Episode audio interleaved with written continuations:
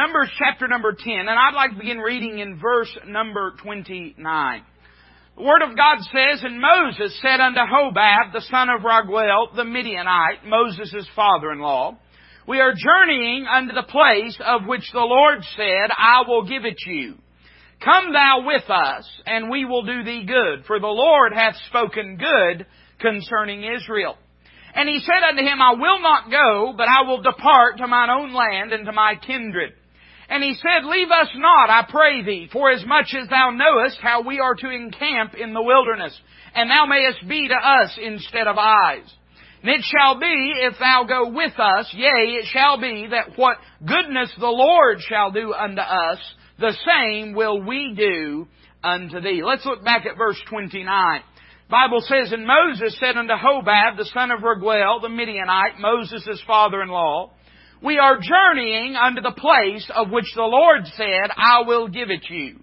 Come thou with us, and we will do thee good, for the Lord hath spoken good concerning Israel. Father, we thank you for the time that you've given us.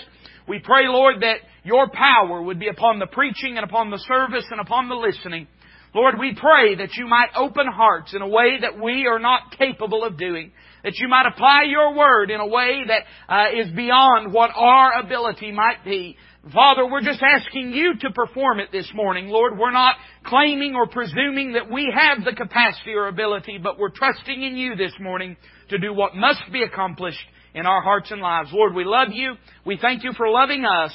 We ask these things in Jesus' name. Amen. Now, as we study this portion of Scripture, let me begin, before we even get into the preaching of it, by addressing something that I found a lot of folks seem to be arguing about. Something you'll find when you get to studying real good commentaries is they rarely ever agree. Amen? And uh, the, the reason for that is because they're written by men. Amen? This Bible's written by God. And so it always agrees with itself. Amen? As you read that verse 29, the commentators would argue about who this fellow by the name of Hobab is. And uh, I'll tell you right now, I know exactly who he is. There's no uh, wonder to me about it. I, I can say with absolute authority who Hobab is. Hobab, the son of Raguel, the Midianite, Moses' father-in-law. Amen? Because that's what your Bible says. But depending on how you read that passage, you might get the understanding that Hobab is the son of Raguel and that Hobab is the Midianite, Moses' father-in-law. Other folks uh, might get the idea that Hobab is the son of Raguel and Raguel is the Midianite, Moses' father-in-law.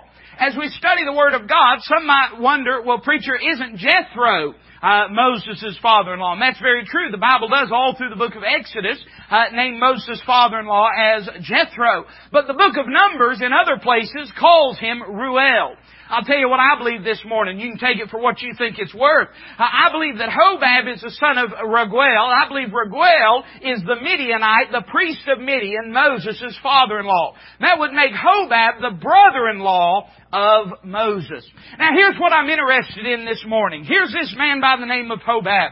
This is a man who is a Midianite. This is a man that is outside of the blessedness and favor of God. This is a man to whom the law would normally mean nothing, and this is a man to whom faith would normally mean nothing. He's been raised in religion, but he doesn't know anything really about a relationship with God. And then here comes along Moses. Now Moses is a friend of God. He has seen God face to face, as it were. Moses is a man that knows God in a personal way. By the time we get to this point in Scripture, Moses has already been on the mountain with God. Moses has already been hid in the cleft of the rock. Uh, Moses has already been covered by the hand of God. Moses has already seen the backside of the uh, Almighty God of glory pass by. Moses is a man that has come off the mount with the glory of God shining on his face. And I sort of believe probably that even in this moment as Moses speaks to him, uh, he probably has a little bit of that glory still shining off of his face. And Moses is a man that can can speak with authority to this man and say, Come thou with us, God has a plan for you. Can I just exhort you for a moment before we even get into the preaching to say this? That if we're going to be a proper witness for the Lord Jesus Christ, we ought to have some of those same attributes. Don't you believe so? Uh, listen, the first thing, if you're going to be a witness, if you're going to reach your lost family members and loved ones and neighbors and coworkers and total strangers, you've got to have a personal first-hand experience of who God is. Uh, listen, no, nobody care about what you heard about God. People want to know what you know about God. Uh, we need to have spent some time, just like Moses did. We don't just need to know him personally, but we need to know the Scriptures. Don't you believe Moses, of any man living at that time, he knew the Scriptures? Uh, we call them the Pentateuch, Genesis, Exodus, Leviticus, Numbers, but really we should call these, or could call these, the books of Moses, because Moses penned them down. Uh, Moses was the man to whom God had spoke directly uh, upon Mount Sinai. Moses is a man that is intimately acquainted with the truth of God's Word. Let me say, if we're going to be a proper witness, we need to the best of our ability to be acquainted with this book. Now listen, you don't have to be a Bible scholar to win somebody to Jesus Christ. I know that. And I'm glad for that because you're looking at a lot of things this morning, but you ain't looking at a Bible scholar. Somebody say amen to that. But I do believe this, that what carries authority and weight with a lost and dying world is not our opinion. Uh, you know, oh, let's roll off you saying opinion's the cheapest thing in the world because everybody's got one. Nobody's interested in your opinion. I don't mean that in a rude way or an unkind way. I could say it about me too, but I'm just telling you, nobody's interested in your opinion. It, you'd be amazed if we'd spend the same time witnessing the lost folks that we spend arguing on Facebook, we'd turn this world upside down. I'm just simply saying that what people need is not your opinion and my opinion. They need the authoritative truth of the Word of God. So we ought to try to know the Scripture as best we can. I believe that also we need to, it needs to be evident to folks around us that we've been spending time with God. Hey, this isn't even in my notes. I didn't even plan on preaching it. But let me say this. We'd go a long ways if people could see the glory of God shining on our faces when we came to witness to him. You say, preacher, what would that look like? Well, I know what it probably looked like for Moses. It probably looked like glowing light coming off his face. The Bible says that he wore a veil upon his face and that the children of Israel weren't allowed to look past that veil. And of course, there's some dispensational symbolism there as well, but I, I believe that for you and I, what it means is a joyful countenance and a sweet spirit. Uh, there's a lot of folks, they can win people to Christ, but they can't get out of their own way to do it. Uh, listen, I'll tell you who the worst culprit is uh, as far as keeping me from being a better witness. It's this fellow that looks right back in the mirror every day. And if I can get my old flesh under subjection, and if I can allow the glory of God to shine through, the joy of the Lord, Nahum said, is my strength, amen? Or Nehemiah said, it's my strength. If I can just allow myself to be the kind of Christian God wants me to be, then that'll go a long ways to being a testimony to this lost and dying world. You know, uh, here's this man Hobab, and I believe he had three things that bore witness in his life just by way of introduction, three things that showed the reality of God. Let me say number one, his family showed the reality of God. And I mean specifically by that Moses. Uh, God had put Moses in a lot of people's lives for a lot of different reasons, but for Hobab, I believe that he had put Moses in his life for this very purpose, that he might extend this offer to him. Uh, listen, I believe we ought to be a help to people. I believe we ought to try to encourage people. But our chief and main uh, influence that we ought to have in a person's life ought to be for the gospel of the Lord Jesus Christ. Uh, there's a lot of social gospel in this day that we live in. We are talking about it in Sunday school. We've been teaching through Romans chapter 1 and Paul says, I'm not ashamed of the gospel of Christ for it is the power of God unto salvation to the Jew first and also to the Greek. And we were noting that the gospel is not an abstract thing. The gospel is not a theoretical or, or, an ethereal thing. The gospel is a specific, distinct thing. And that gospel, Paul gives it in 1 Corinthians 15, that Christ died for our sins according to the Scriptures, that He was buried, that He rose again the third day according to the Scriptures. I tell you what this world needs. Now listen, if you want to go buy folks shoes, God bless you. I'm not against folks having shoes. Buy me a pair. Somebody say amen to that. Oxford if you can while you're at it. I, am not against it, alright? I'm not against feeding a man a sandwich. I mean, listen, eh, if there's anybody that doesn't have a right to turn their nose up at feeding people, it's Walridge Baptist Church. But I'm saying this, you can do all that and people can go to, eh, listen, they can split hell wide open with good shoes and full bellies. I'm not against it, I'm just merely saying, now if that becomes a vehicle for the presentation of the gospel, I'm for it. But if all we're doing is a social gospel and not a saving gospel, then we've missed the boat. We've missed the boat. And God had placed Moses in Hobab's life for this distinct moment. And God has placed, I don't believe in coincidences. And I don't believe in luck. I believe in divine appointments. God places us within the pathway of people that we might shine the light of the glorious gospel of Jesus Christ into the dark corners of their heart, that we might share with them what God can do for them. I think his family, or by extension we might say Moses, was a witness in his life. I think also, let me say that his father evidently was a witness. Now it's interesting when you begin to study his father's names. Again, we already mentioned he goes kind of by two names. Jethro is one. Did you ever know Jethro was a Bible name? You never knew when you was growing up watching Beverly Hillbillies that was a Bible name. Amen. You didn't know Rhoda was one either. Somebody say amen to that. I'm not going to start talking about Rhoda on Sunday morning in church. Amen. But uh, whenever you read that, you probably never knew that was a Bible name. That was the name that he typically went by. But he also had this name Raguel or Reuel. And it's interesting when you study the meanings of those names because the first time in the Word of God that we meet Jethro, he is Jethro. And that name Jethro means his excellence. He is a priest of Midian. Now, I'm not going to try to intrude in on places where the Bible does not speak. But let me just simply say this, that when you study the history of the Midianites in the Word of God, they are not a God-fearing people. And I would probably suggest this, that Jethro, if he was a priest of Midian, though he may have been monotheistic, he probably did not have a real understanding of who the real God of Israel was. And so when he walks around, the title he goes by is His Excellence. He wants everybody to know what a big man he is. He wants everybody to know how important he is, how prominent he is. Uh, listen, he's got all these daughters, he's got all this cattle, he's got all this wealth, he's got all this influence, and that's who and what his life is. But now by the time you come over into the book of Numbers, you'll find that he begins to go by the name of Ruel. Ruel means this, it means friend of God. Evidently something had changed at some point in his life. You'll, you can even look, and I, I don't take the time now, but, but jot it down, take time later to look back in Exodus chapter 18, and you'll find that there came a point when he began to hear about all that God had done in the lives of the children of Israel, that he even said this, now I know that the Lord, He is the one true God. In other words, no doubt his testimony would have had an effect on his family. I believe it takes the truth the Word of God for a person to be saved, don't you? But I don't believe we need to discount personal testimony either. Uh, there's a lot of folks that they spend a lot of time trying to memorize the Romans road, and I'm for it. I'm for it. We ought to memorize Scripture. I just fussed at you to memorize Scripture, didn't I? We ought to memorize Scripture, but don't forget your own road either. Don't forget, listen, the Romans road is good and that's important, uh, but while you're giving the Romans road, don't be ashamed to give the Damascus road either and tell about what God has done in your life personally. No doubt his influence, his testimony had a profound effect. But then you know, I think this is interesting. I don't think his daddy ever planned this out. But when you begin to look at what the name Hobab means, did you know that it means precious? Doesn't precious sound better than Hobab? Aren't you glad? Aren't you glad we don't go, oh, your baby is so Hobab. Amen. That is the most Hobab little baby I've ever seen in my entire life. Look at his hobab little eyes. Amen. But it is interesting to note that every time his name was called, he was reminded that he was precious to someone. I would say this, while I do not believe in an inner guiding light, I do not believe man is inherently good. I believe that, it, uh, that uh, in my flesh dwelleth no good thing. Amen.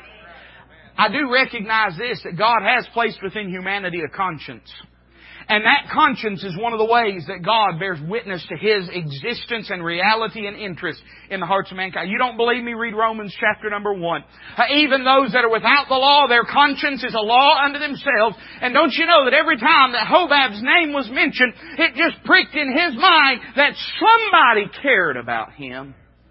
You see, the reality is this. God's working in the lives of your loved ones even when you don't see or realize God's working in the lives of your loved ones. And so Moses turns, and I want us to notice four things this morning by way of preaching, and then we'll close. I want you to look at verse number 29 and consider with me the word of invitation that Moses gives. He says in verse number 29, Hobab, and Moses said unto Hobab, the son of Raguel the Midianite, Moses' father-in-law, We are journeying unto the place of which the Lord said, I will give it you. Come thou with us, and we will do thee good. For the Lord hath spoken good concerning Israel. Let me say this morning that while that is not the gospel, that is not the gospel. Am I right? It's okay. We, we, you can get out of amen mode and get into listening mode for just a second. Amen? That's not the gospel. I believe there is a spirit of the gospel within it, Brother Charlie.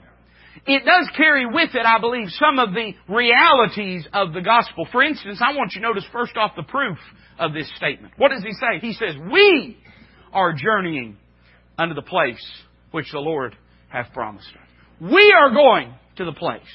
In other words, he does not necessarily ask Hobab to believe in something for which he cannot gain any evidence or testimony. But he says this, God has done something in our life. God has promised us. We used to be in bondage in Egypt's land. We used to be under the oppressive thumb of a pagan people. But God, with His high and holy hand, sent Moses uh, to come down to Egypt uh, to show unto us a way out of Egypt's darkness by the shed blood of the Lamb. And He has delivered delivered us out of that land of darkness. He's carried us through the Red Sea. He's walked with us. He's kept us safe and He's brought us unto this Sinai. God has worked in our life. Let me say that the beginning point of testimony for every believer ought to be, this is what God has done for me. So oftentimes we shy away from that, and I think because it's so deeply personal. And sometimes I think there is a temptation to believe maybe it won't ring true or relevant to someone else's life, but I found this to be true. A person may argue with your theology. They may argue with your methods, but they can't argue with your testimony. Uh, it, it, it all begins with this reality that God can do for them what He did for me. I mean, listen, here we're, and I don't know exactly how many people. I, I've heard estimates of upward of over two million people. Here are two million people that can tell you God's able to deliver. And let me say, if you're here under the sound of my voice, and you don't know what this is all about. And you came, somebody invited you or, or whatever it might be, and you're here and you don't know the reality of what I'm saying. Can I say, here's a room full of people that can say, we are journeying unto the place. God has delivered me. Listen, every person in this room has started from a different situation, but from the identical same condition. Uh, your uh, situation may have been different than my situation, but our condition was all the same. We were lost sinners in need of Jesus Christ. And Christ retched down. I, listen, I realize we retched to Him, but before we ever retched to Him, He retched to us. If He hadn't retched us, He would have been far out of sight. That's how far and high and holy He is above our miry, wicked situation. And He retched down, and we saw that outstretched arm that the book of Proverbs speaks about. And we reach up and grab hold. We trusted in Him by faith, not through works, not through ability, not through religion, not through sacraments, but through and only by the blood of the Lord Jesus Christ. We placed our faith in Him and He lifted us out. He speaks and mentions the proof of it. Look at verse number 29. The next phrase, look at the proposal of it. What's He asking him to do? He says, We are journeying unto the place of which the Lord said, I will give it you. Come thou with us, and we will do thee good. You know what he's asking? Now, we all understand that this journey would be a long and arduous journey, but you understand Hobab didn't know that. And all that Moses is asking Hobab to do is he's saying this, Hobab, you're headed one direction. I want you to turn and I want you to come our direction. He's not asking him. Now later on he tells him he's got a job for him to do. But that's not part of the initial proposal. You see, all he asks him to do is to turn from one direction and to go in another direction. You know, that's the beautiful simplicity of the gospel. The gospel is this, to repent of your sins and to believe on the finished work of Christ on Calvary. You say, but preacher, don't I have to join a church? No, joining a church won't get you saved. It won't help you get saved. It won't make you more saved. In fact, for a lot of folks, it makes them look like they're less saved. Somebody say amen to that. It's not about church membership. It's not about baptism. It's not about any of these things. But it is about repentance and faith. I believe in repentance. Now, to some of y'all, that don't mean nothing. But to some of y'all, you know what I'm saying because there's a lot of folks that don't believe in repentance. Now, I don't believe repentance is a work. I believe repentance is an attitude of the heart.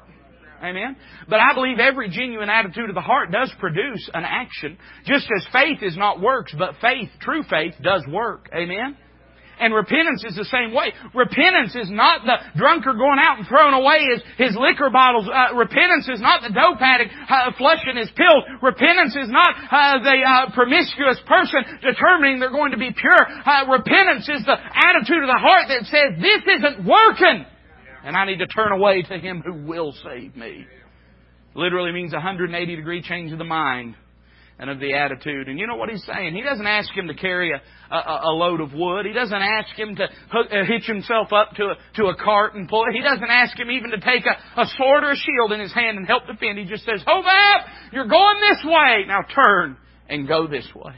Hobab, you're headed the wrong direction.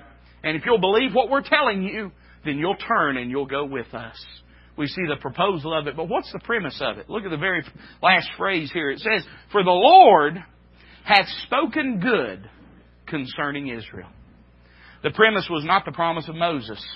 It was not the promise of the two plus million people that were walking there. The premise of this decision was the Lord hath spoken. You see, this reminds me of the presentation of the gospel because a true and genuine presentation of the gospel will be based on the authority of Scripture. It includes their testimony, doesn't it? It says, we're journeying to this place. But he does not simply ask him to take their word for it. He says, listen, this is what God has said about the matter. Paul says it this way in Romans chapter 10, faith cometh by hearing, and hearing by the word of God. One of the things we always try to say when a person is uh, express their need of salvation is come down to this altar. We'll have somebody take a Bible and show you what God says about being saved.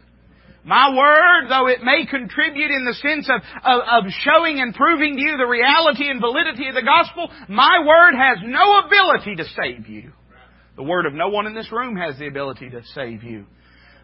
We're born again, not of corruptible seed, but of incorruptible, by the word of God which liveth and abideth forever. Faith cometh by hearing, and hearing by the word of God. Only through Scripture can we come to this reality. Only through the Word of God can we be born again. And so that is the premise for what Moses is offering him. Not I'm going to do good to you, Hobab, but the Lord's going to do good to you. Not I promise He will, but God has promised He will. And so, Hobab, you don't have to trust me. You have to place your trust in God. No telling how many people have been wrecked by putting their trust in a preacher, in a church, in a denomination, in whatever. I mean, you just mark it right down the line. It always, man always disappoints. But God never disappoints. We find the invitation in verse number 29. Look at verse number 30. We see a word of protestation. Hobab, you'd think he would have uh, said, well, this sounds good. Let's get to it.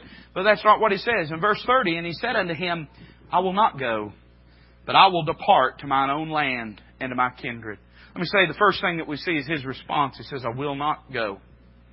Now you say, preacher, what do you have to say about that? I have to say that it's heartbreaking, but it's a reality for a lot of people. A lot of people, when they hear the gospel, they should be saved. They can be saved.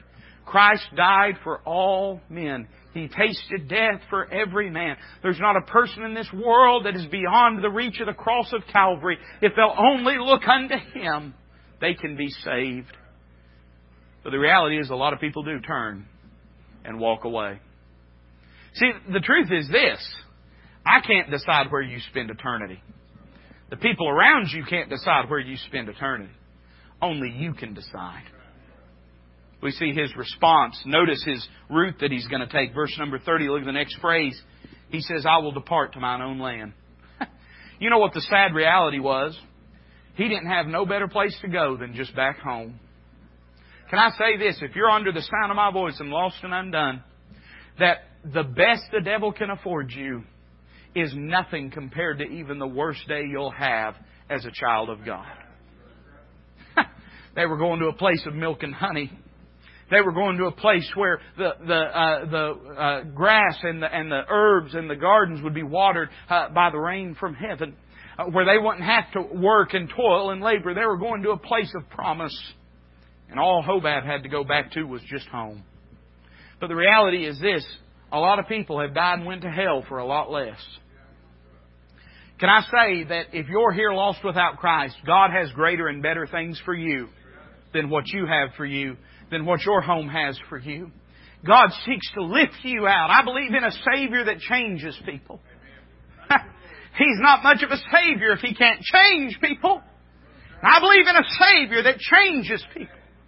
And listen, what the devil's been giving you, if it was enough, you wouldn't be here in God's house on a Sunday morning. If what you gave yourself in the way of peace when you pillow your head at night and try to find sleep in those still moments, if that was enough, you wouldn't be here this morning. You came here this morning, if you don't know Christ, you came here because you know you're looking for something. And let me say that what you have back at home, that's no reason. But really, I think there was a, greater reason. Look what he says. He says, I will depart, I will go to mine own land. And then notice the last phrase he says, and to my kindred. I think at the end of the day, that was really what his reason was. His real reason was this. He still had his heart tethered to some folks.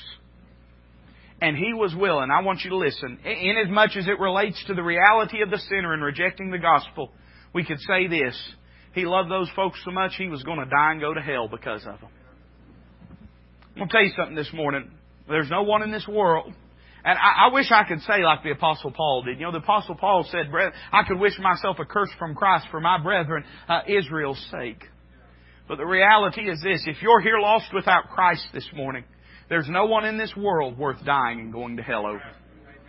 But preacher, what will my kids say? It doesn't matter what your kids will say.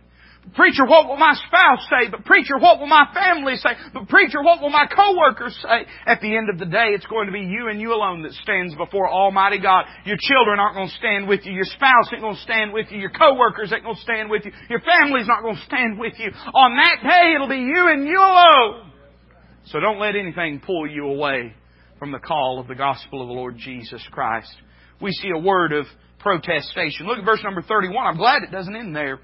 Uh, we see a word of explanation. Notice what Moses says in verse number 31. And he said, Leave us not, I pray thee, for as much as thou knowest how we are to encamp in the wilderness, and thou mayest be to us instead of eyes. You know what Moses is doing here? He's explaining what the journey is going to be like for Hobab. Now, I hear people say all the time, well, boy, I just wish I knew what was going to happen. No, you don't. If you had a crystal ball, let me tell you what I'd do. If I could see into the future, if I knew what was going to happen, I'd probably crawl up into bed and never want to get out again.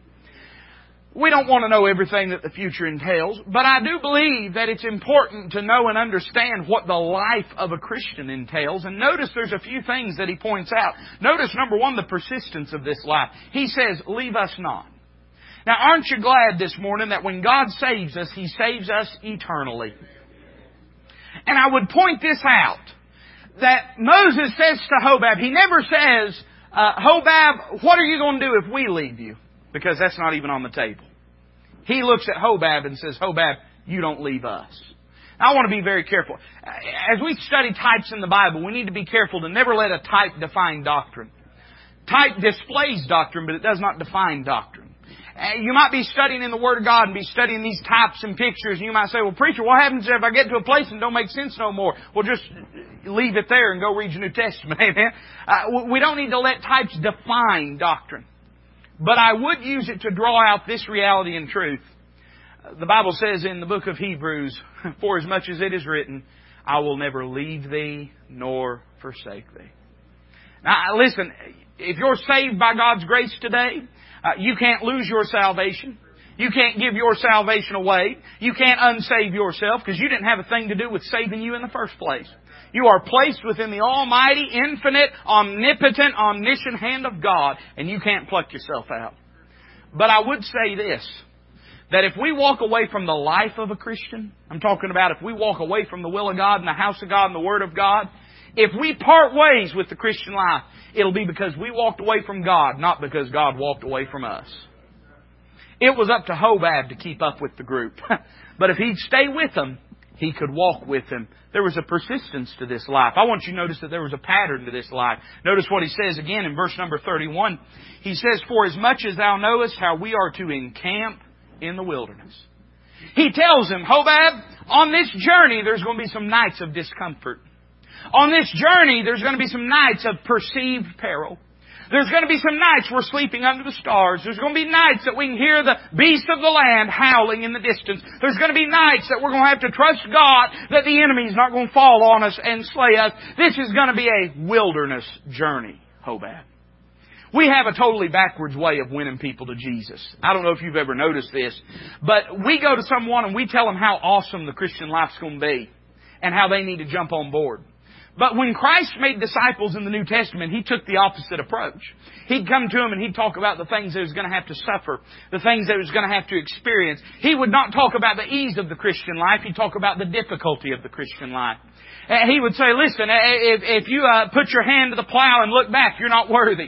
Uh, listen, if you're not willing to forsake father and mother and everything uh, for the kingdom of God, you're not worthy. If you're not willing to hate your father and mother uh, in, in comparison to your love for Lord, you're not worthy. And he'd lay out all the difficult aspects of the Christian life.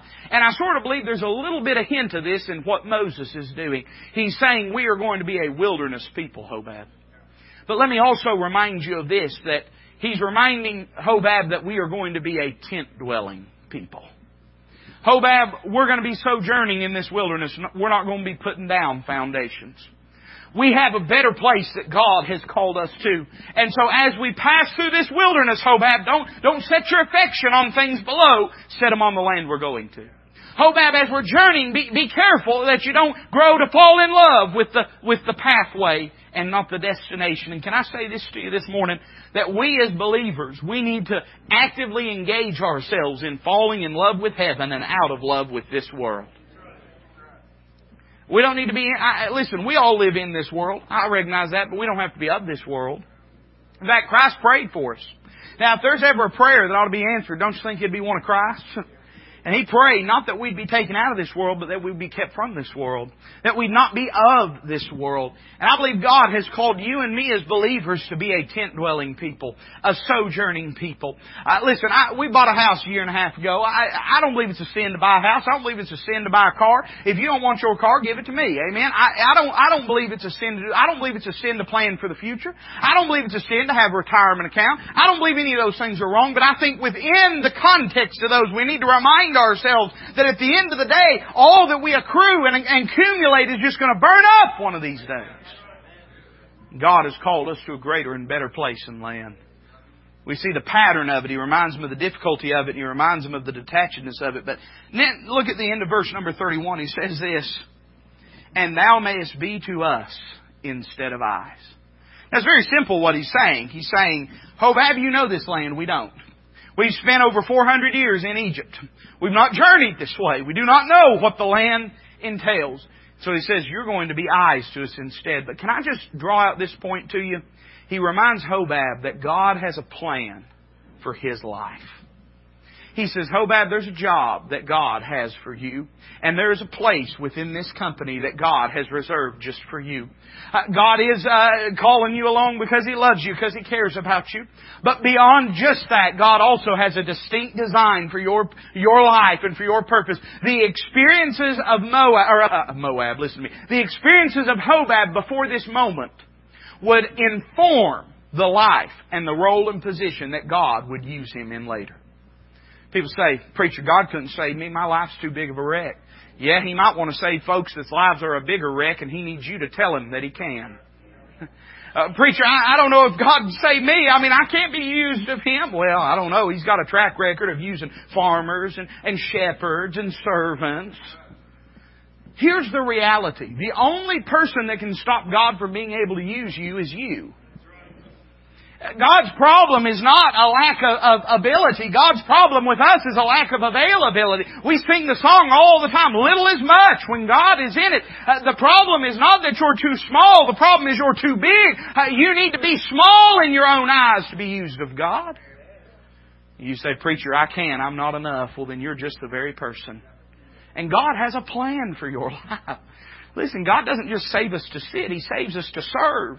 And God has a plan for your life. You might, you'd be shocked if you could look at things through the eyes of a pastor. You'd be shocked at the times that God has burdened your heart with something, something you want to see accomplished, something you want to see done for the glory of God. And, and you'll think, how in the world am I ever going to find somebody that can do this? They got to have this skill set or that skill set or they have to be able to, and you're thinking, way. And finally you just, you get spiritual because there ain't nothing else to do and you pray because you know you're to pray the Lord of the vineyard to send forth the heart, you know, laborers into the field. So you pray and God will bring somebody along that has the exact life experience needed to fill that role and capacity.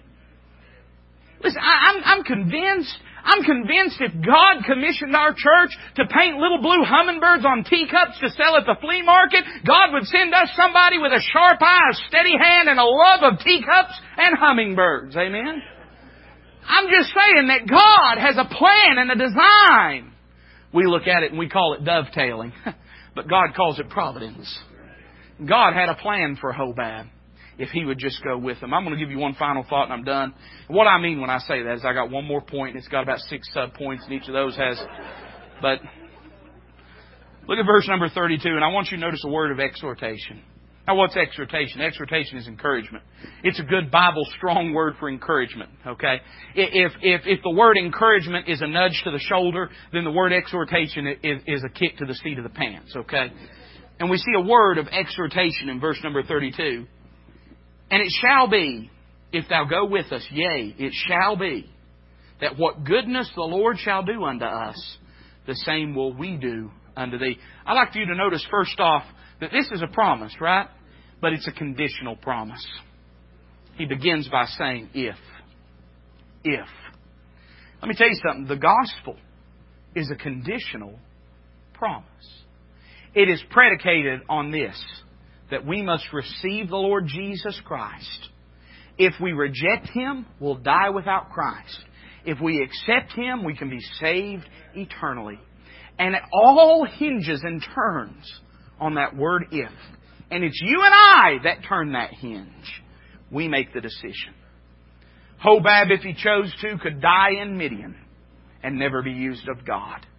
But if he chose to, he could leave that behind him, turn and travel with this precious group, this Hobab group of God's people, and have a place and a function and a role and a home and an eternal destination in the presence of God.